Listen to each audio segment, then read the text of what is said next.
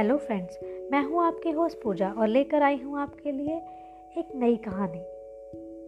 तो आज हम बात करने वाले हैं करसन भाई पटेल जी की। एक मध्यम वर्गीय किसान परिवार में जन्मे करसन भाई पटेल का जन्म गुजरात के मेहसाना कस्बे में हुआ।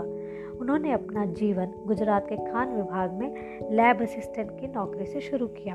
वर्ष उन्नीस सौ उनहत्तर में जब करसन भाई पटेल की उम्र केवल पच्चीस वर्ष थी, उन्होंने घर में ही एक लघु उद्योग स्थापित किया जिसमें उन्होंने वॉशिंग पाउडर बनाना शुरू किया। एक ऐसा समय था जब बाजार में विदेशी कंपनियों के ही वॉशिंग पाउडर मिला करते थे और किसी भारतीय उद्योग द्वारा वॉशिंग पाउडर बनाने की कल्पना भी नहीं की जा सकती थी। करसन भाई घर घर जाकर तीन रुपये प्रति किलो की दर से वॉशिंग पाउडर बेचा करते थे।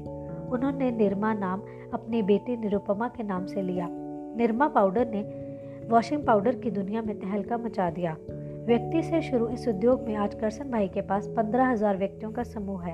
आज निर्मा का वार्षिक टर्नओवर तीन लाख पाँच हजार पाँच सौ करोड़ से अधिक है। करसन भाई हर उस व्यक्ति के लिए सदैव प्रेरणा के स्रोत रहेंगे जो जीवन में कड़ी मेहनत करके कुछ करने की इच्छा रखते हैं। तो देखिए दोस्तों, आपने देखा कि कैसे करसन भाई ने अपनी पूरी मेहनत और लगन से एक मुकाम हासिल किया और दुनिया में अपना नाम बनाया।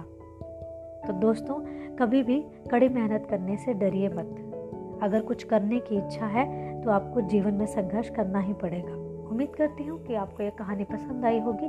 तो जुड़े रहिए the harmony talk show with Pooja. धन्यवाद।